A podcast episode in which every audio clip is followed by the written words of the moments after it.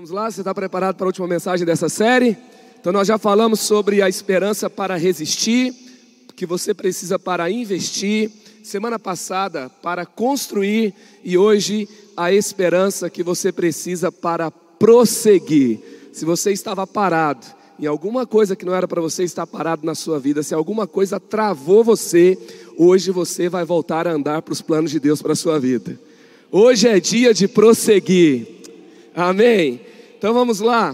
Provérbios capítulo 23, versículo 18, a parte A, diz assim: Certamente haverá bom futuro para você, e a sua esperança não falhará. Aleluia! Essa é a palavra de Deus. O mundo pode dizer que algo vai parar você. Certamente tem alguém que chega até você e faz um alerta: olha, isso vai parar e você não vai sobreviver a isso. Talvez situações te digam isso, mas entre todas as opiniões que você pode ter, que você pode ouvir na sua vida, você tem que ficar com a opinião de quem te, mais te ama, quem mais se importa com você, e ninguém te ama mais do que Jesus. Ninguém te ama mais do que o seu Deus que enviou o seu filho para morrer no seu lugar. E na sua palavra, ele te, te traz uma certeza: certamente haverá bom futuro para você e a sua esperança não falhará. E é interessante que nesse texto de Provérbios, a palavra de Deus está nos trazendo que essa realidade vai acontecer na vida daqueles que não invejam os pecadores, daqueles, daqueles que não vivem de qualquer forma, mas aqueles que buscam a palavra de Deus, aqueles que são sábios na sua conduta, e é assim que você tem buscado viver. É por isso que você está aqui nessa noite. É por isso que você está escolhendo no domingo começar uma semana ouvindo a palavra de Deus. E eu quero já começar esse tempo declarando sobre a sua vida que a esperança de Deus não falhará sobre a sua vida e sobre a sua história. Essa palavra será realidade na sua vida.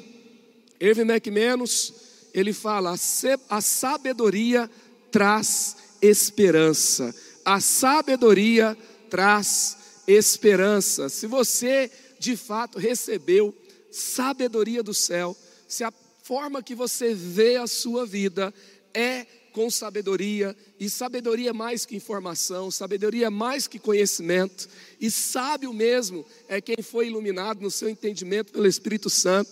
E se você tem permitido que o Espírito Santo ilumine você, você não tem uma visão derrotista da vida, você não tem uma visão de que vai tudo ficar pior. Essa, essa, essa esperança vitoriosa, ela está disponível para nós. Mas não é uma esperança como o mundo fala não é? é? Até tem um ditado popular que fala que quem espera em pé vai se cansar. Agora, é, o que que essa palavra, esperança, não é de esperar é, para ver se alguma coisa vai acontecer, porque muitas vezes essa visão cética de esperar para ver o que vai acontecer, não é necessário você ter fé.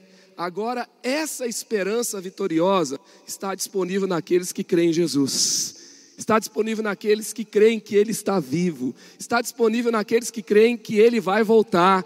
E que as coisas para você, por mais que você passe por situações difíceis, no final você estará com Ele, Ele é o Álfega, Ele é o Ômega, Ele é o princípio, Ele é o fim e Ele nunca falhará.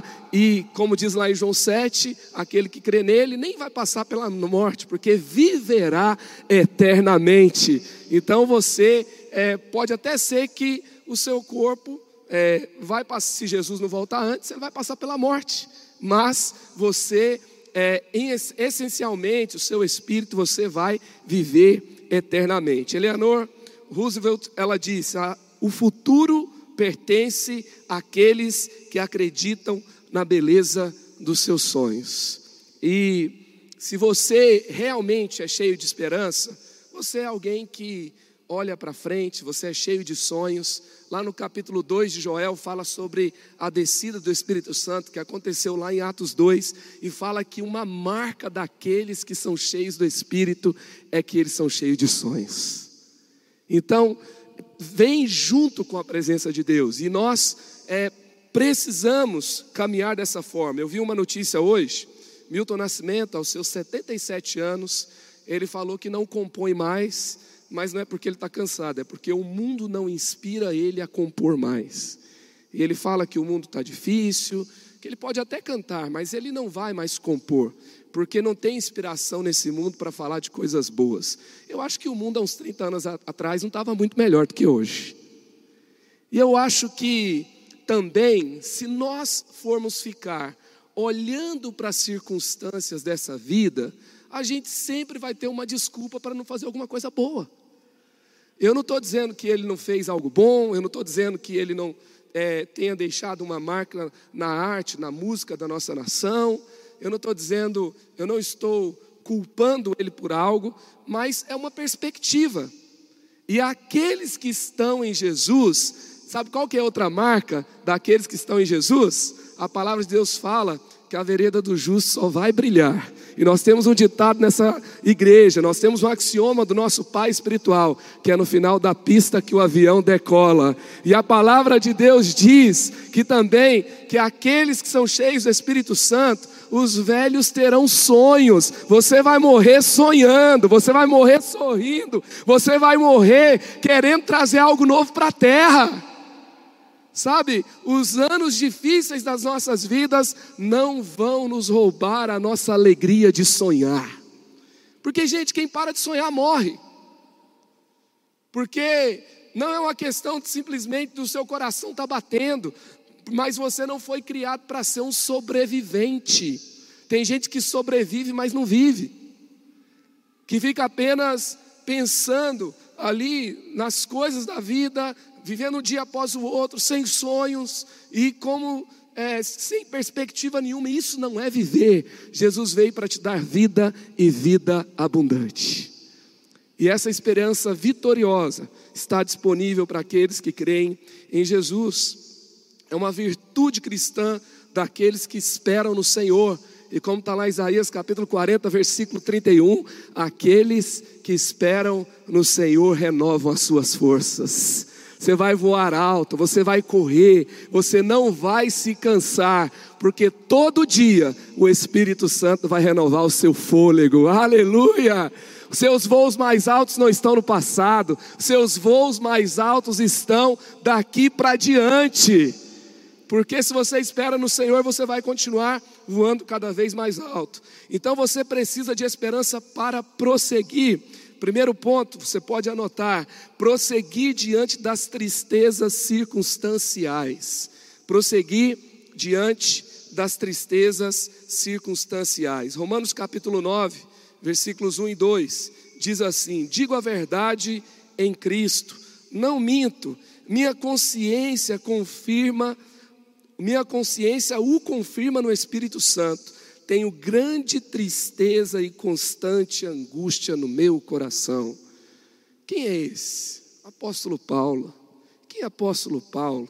Vamos pegar o Novo Testamento e a gente tem ali quase a metade do Novo Testamento foram cartas escritas pelo apóstolo Paulo.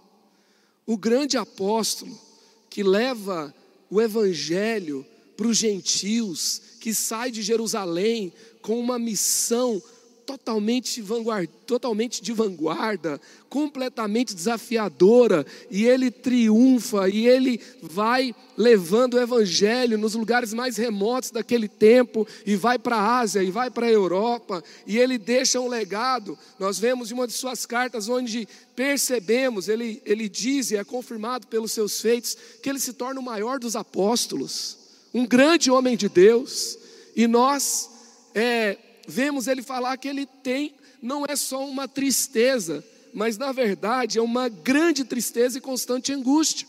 Jesus certa vez disse: Tenho no meu coração uma tristeza que é capaz de me matar. Quando ele está prestes a ir para a cruz, ele está orando no jardim de Getsemane. Elias tem um momento que ele para e ele está desanimado. E ele fala: Senhor, já tive muito, tira a minha vida. Ele quer morrer. E ele se esconde numa caverna e ele tem dificuldades para continuar, mas nem Elias, nem Jesus, nem Paulo ficaram na sua tristeza constantemente, não ficaram na sua tristeza por muito tempo, eles superaram, eles continuaram, porque assim como eles, eu e você teremos momentos de tristezas nessa vida, mas nenhuma tempestade dura a vida inteira, nenhuma, nós não podemos viver na tristeza, nós passamos por ela, mas depois da noite vem o novo dia, depois da noite vem a esperança. E nós não podemos tomar decisões do nosso pior. Não podemos tomar decisões do nosso pior. Nós precisamos superar a tristeza. Precisamos superar os momentos difíceis. A palavra tribulação na Bíblia, quando Jesus fala no mundo tereis aflições, é, no original essa palavra no grego é tribulação. E a gente vai estudar essa palavra, por exemplo, do latim tribuno, ele vem, essa palavra vem da palavra rastelo. E a palavra rastelo, é, você sabe o que, significa o rastelo, né?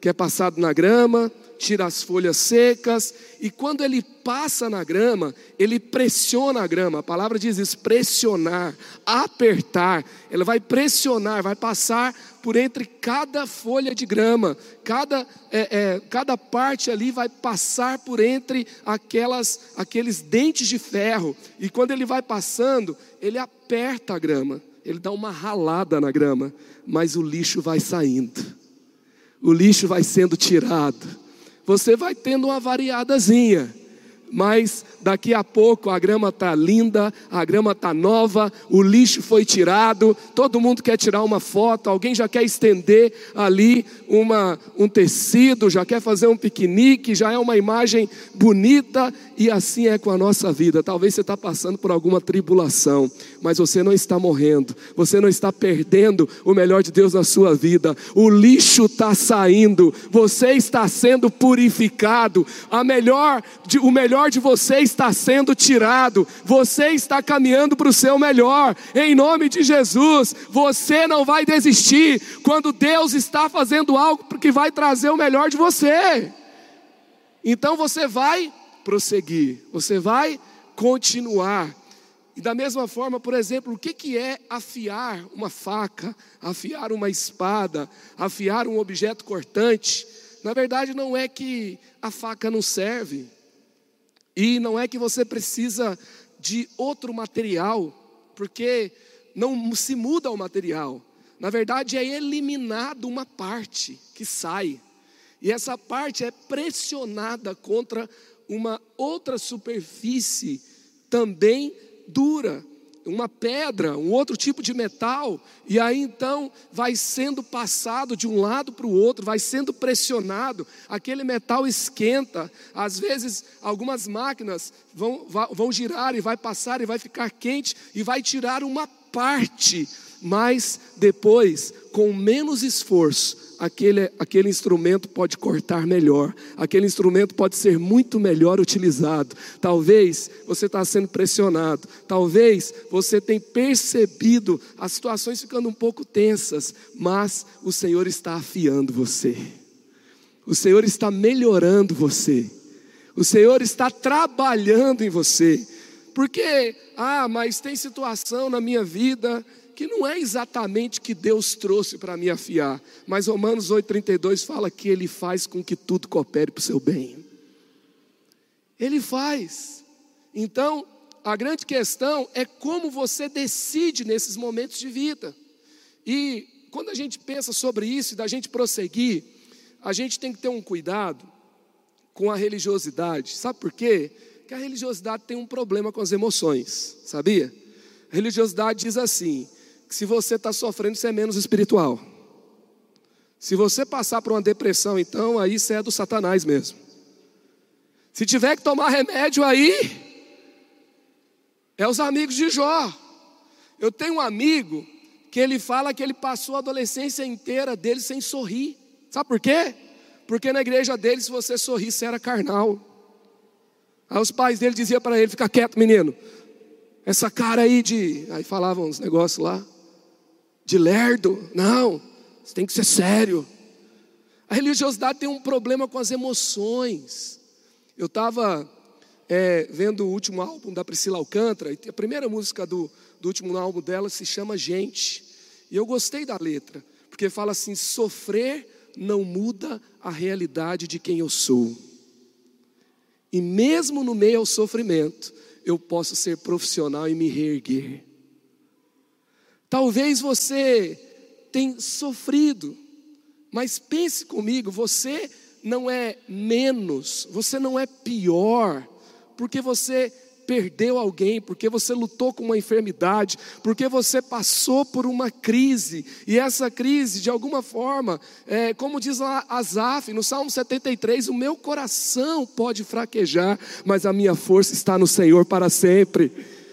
Mesmo que todo mundo passa por momentos de fraqueza, Sabe, em Jesus você pode fazer da sua fraqueza uma arma secreta, porque a palavra de Deus fala que quando eu estou fraco é que sou forte. E aí você vai depender de Deus. Como eu transformo essa fraqueza em uma arma? Quando eu dependo de Deus, quando eu confio em Deus. E às vezes, quando eu estou fraco, eu estou vulnerável. E eu não estou vulnerável somente para que algo me derrube, mas eu estou vulnerável para permitir que Deus faça o que Ele quer fazer na minha vida, na minha história. Então prossiga confiando em Deus prossiga permitindo que Ele trabalhe em você, prossiga sendo gente, não perdendo a sua humanidade na religiosidade, mas trazendo as suas vulnerabilidades até Jesus. E as crises momentâneas, as tristezas do momento vão passar e você vai ficar muito melhor, você se tornará mais forte, a sua autoridade espiritual vai aumentar e o melhor vai chegar na sua vida. Sabe, quando a gente fala de autoridade espiritual, o que é autoridade espiritual? Às vezes, autoridade espiritual, uma pessoa chega, ele canta a mesma música que o outro cantou, ele não fala uma coisa diferente do que o outro falou, é a mesma Bíblia que a gente está pregando, mas a Bíblia fala que, sabe aquela autoridade que Jesus tinha? Quando ele falava, as pessoas ficavam maravilhadas com o seu ensino ele ressuscitou, e aí, quando ele anda com aqueles que estavam decepcionados, o coração deles começa a queimar. Uma pessoa chega no ambiente, o ambiente muda, a atmosfera é trocada, a autoridade troca a atmosfera de ambientes. E essa autoridade espiritual, ela não é uma orada, ela não é uma jejuada, ela não é uma ida num culto, é um posicionamento firme em Jesus. Você posiciona-se nele. Você está triste, você está posicionado nele. Os, as, os tempos mudam, mas você não muda, você está posicionado nele. Você está fraco, mas a sua vulnerabilidade é para ele. E quando o tempo passa, você está do outro lado com outra autoridade. Você está do outro lado e os ambientes estão mudando diante de você. Você foi chamado para isso. Então, no meio do, das tristezas do momento, permaneça, prossiga, faça de Jesus a rocha firme debaixo dos seus pés, e assim o melhor sempre estará por vir. Segundo, para você precisa de esperança para prosseguir diante das dúvidas da sua jornada. Tiago capítulo 1, versículo 6: Pois aquele que duvida é semelhante à onda do mar, levada e agitada pelo vento. É interessante que esse texto vai falar daquele que pede, mas duvida. Já viu quando a gente faz aquela oração, aí quando Deus faz o que a gente pede, a gente fica assustado? Eu lembro do dia que o Randy Clark veio aqui, daí ele chamou as pessoas para dar o testemunho, ele estava falando de fé, daí a pessoa falou assim: Não, eu não estava acreditando, eu não estava acreditando. Aí ele virou e falou assim: É, Deus fez pela graça mesmo. Porque, não, porque a pessoa não acreditou que Deus faria. E às vezes a gente é esse incrédulo, como aquele pai daquele menino que tinha ataque epiléptico. Aí Jesus pergunta para ele: Você crê? Ele fala: Eu creio, me ajuda a ter fé. É uma fé meio esquizofrênica, né? É meio bipolar. E aí a gente crê, mas a gente duvida. E aí Paulo está falando que tem gente que tem uma fé que qualquer coisa agita. Se o mar muda, a sua fé muda. Aí você duvida. Você está orando e piora. Imagina o povo de Deus lá no Egito. Deus manda Moisés. Eles falam: agora Deus vai nos libertar. Aí faraó vai lá e piora as coisas para eles. Aí eles pegam já, porque as coisas pioraram, eles também mudaram o humor. Você não pode mudar de humor de acordo com as circunstâncias. Sabe por quê? Porque a base da sua vida não é na terra, não, é no céu. Você tem que ter raízes fortes. Mas não é. A gente fala que é para baixo, a gente usa essa metáfora. Mas eu acho que a metáfora mais correta seria a gente ser plantado no céu. As raízes crescem e daí a gente tem a base. Porque daí a gente é sustentado pelo céu, a gente é alimentado pelo céu. E aí as nossas raízes estão bebendo de fontes espirituais, para que a dúvida não nos leve. E a dúvida vai chegar, vai chegar. Só que você não pode permitir que a dúvida te paralise. O meu filho Samuel tem muitas dúvidas, mas eu quero ser com Deus do jeito que ele é comigo. Ele pergunta tudo, e às vezes eu quero ajuda para responder. Toda hora tem uma pergunta. Ele chega com pergunta e fala: Pai, tem índio na Índia?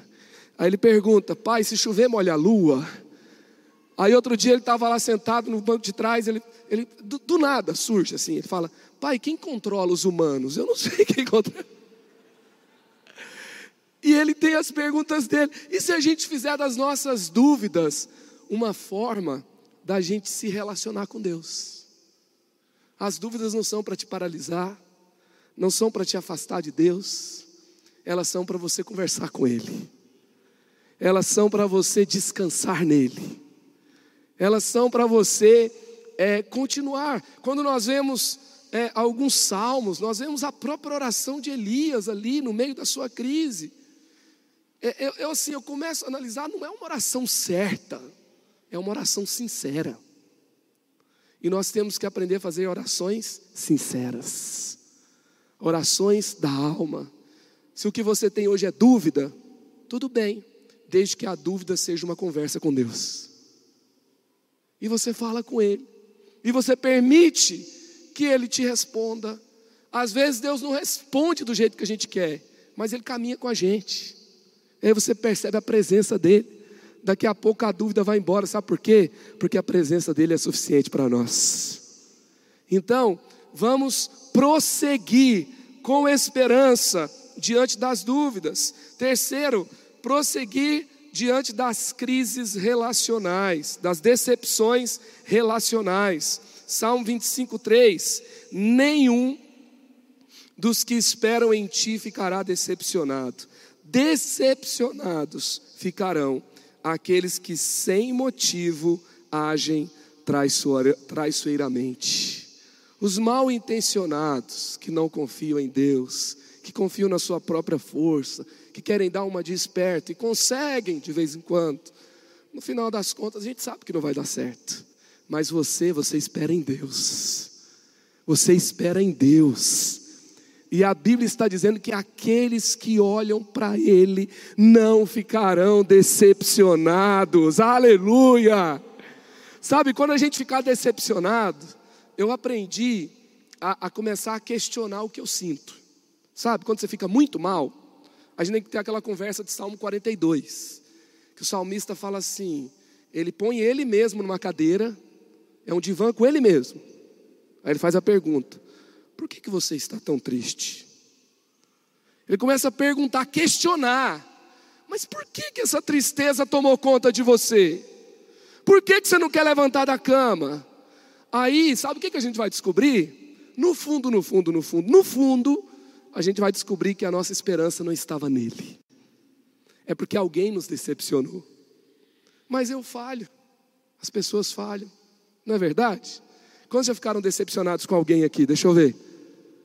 Agora deixa eu te fazer uma outra pergunta. Quantos aqui já decepcionaram alguém? Né? Todos nós. Então, se a gente ficar muito, muito, muito, muito, muito, muito triste, paralisado, porque alguém nos decepcionou, no final das contas, a gente vai descobrir que a gente estava errado. Porque a gente tem que confiar mesmo.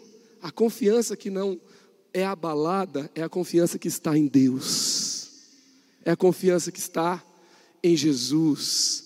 A gente se decepciona até com a gente mesmo não é? Estamos em setembro, mais precisamente no final de setembro. E, e aqueles nossos planos para esse ano?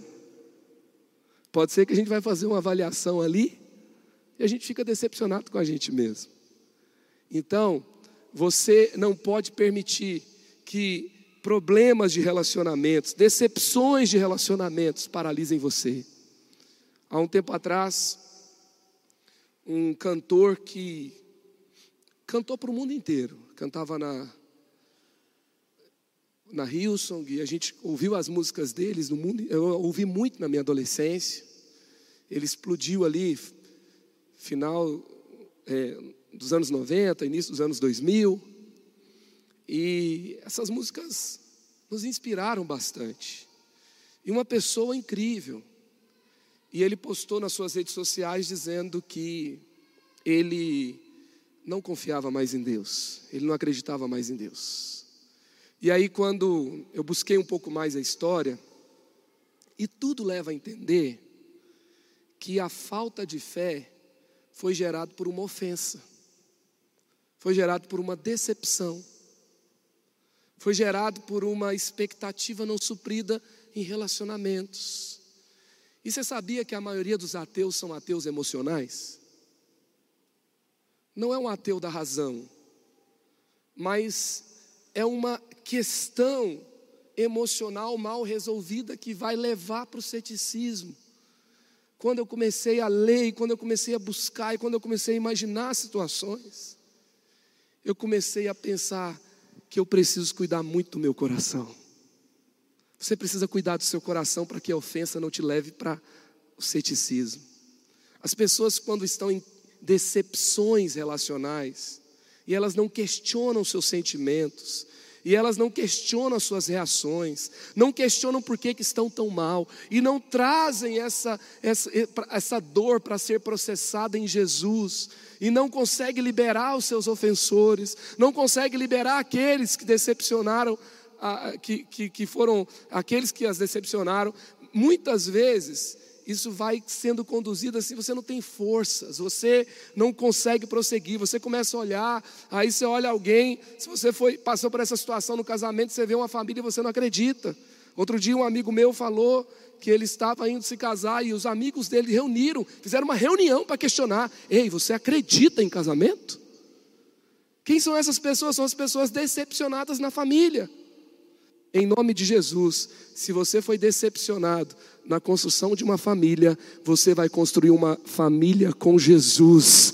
A partir de você nasce uma nova história. Se você não acreditava em amizade, você não acreditava em relacionamentos dentro da igreja, nasce uma nova esperança em você, uma experiência, uma esperança vitoriosa, não baseado nas pessoas serem perfeitas, mas baseadas em Jesus, o perfeito Filho de Deus, que tira o pecado do mundo e nos conduz vitoriosamente. Aleluia! É Ele, é por causa dEle. Então eu, eu, não posso colocar minha esperança nas pessoas, eu não posso permitir que meu coração adoeça. E o pior disso tudo é que a eternidade é real. Eu não posso permitir que momentos de dor da minha vida, de tristeza, de traição, de abuso, me leve para um estado que coloque em xeque toda a minha eternidade. Tudo vai passar. Tudo vai passar. Eu tenho que prosseguir e prosseguir confiando nele. Prosseguir com esperança nele. Quarto, eu preciso de esperança para prosseguir diante das injustiças sofridas. Bem-aventurados os que têm fome e sede de justiça, pois serão satisfeitos. Bem-aventurados. Sabe, quando eu vejo lá em Apocalipse que o Rei do universo, Jesus, o Senhor dos Senhores, nós sabemos que Ele está sentado no trono. Aí Billy Graham fala assim: Eu li a última página da Bíblia, vai terminar tudo bem. Aí você vai lá para Apocalipse, aí você vê como está Jesus no Apocalipse. Será que ele está preocupado, abalado? com tudo que aconteceu no mundo? Será que ele perdeu o controle? Será que as situações foram difíceis demais e houve uma crise no céu? Aí o céu entrou em colapso e o mundo ficou sem controle. Aí você vê em Apocalipse Apocalipse 21, ele está sentado sobre um trono e ele governa, e ele reina, e ele vive para sempre. Ele continua sentado no trono, ele continua governando. A minha perspectiva aqui é tão pequena, tão limitada, para dizer que está tudo injusto, para dizer que no final a injustiça vai prevalecer. Então, se você sofreu injustiça, confie hoje. O Senhor Jesus está sentado no trono de glória, e Ele governa, e Ele reina, e Ele é o justo juiz. Sabe, se você sustenta a verdade, a verdade vai te sustentar. Se você caminha na verdade, se você tem consciência tranquila, se você tem paz, durma o sono dos justos, e aquele que prometeu é fiel e não falhará. Sabe, não fica tentando ser justiceiro. Nós vivemos no mundo, sabe o que aconteceu no mundo? Os vilões começaram a ser, é, trocou o papel, são os ídolos da galera. As tramas de hoje em dia são tramas anti-herói. São tramas anti-herói. Eu estava vendo um seriado aí que a galera estava vendo, eu falei, vou ver qual que é. Assisti La Casa de Papel. Aí você começa a assistir, assim, parece que ficou meio brega, sabe? Ter coisa de mocinho, ter coisa das pessoas das boas práticas, de herói lutando com a justiça. Daí agora é o seguinte: é, o sistema é injusto, eu não vou ter uma visão meio idealista, cheia de ilusão, que eu vou ser um super-herói que vou mudar tudo. Então eu posso transgredir as regras para dar uma lição no sistema. Aí você começa a assistir. Aí você vê os casais, as, os personagens construídos. Aí você vai vendo Rio, Tóquio, Nairobi, Denver. E aí você pega e começa a torcer para eles roubarem, para eles roubarem muito bem, para não serem pegos no final. Para dar uma lição na sociedade. Eu estou falando assim que, que a trama é construída para você torcer para os bandidos. E daqui a pouco, eu começo a permitir, por causa de uma injustiça, eu também ser um justiceiro com regras injustas, porque o sistema está em colapso e eu também, eu vou fazer algo aqui, só que eu tenho bons valores por trás, eu tenho uma ideologia. Você não foi chamado para ser um justiceiro, você foi chamado para confiar na justiça de Deus. Você foi chamado para crer que Ele vive e reina para sempre.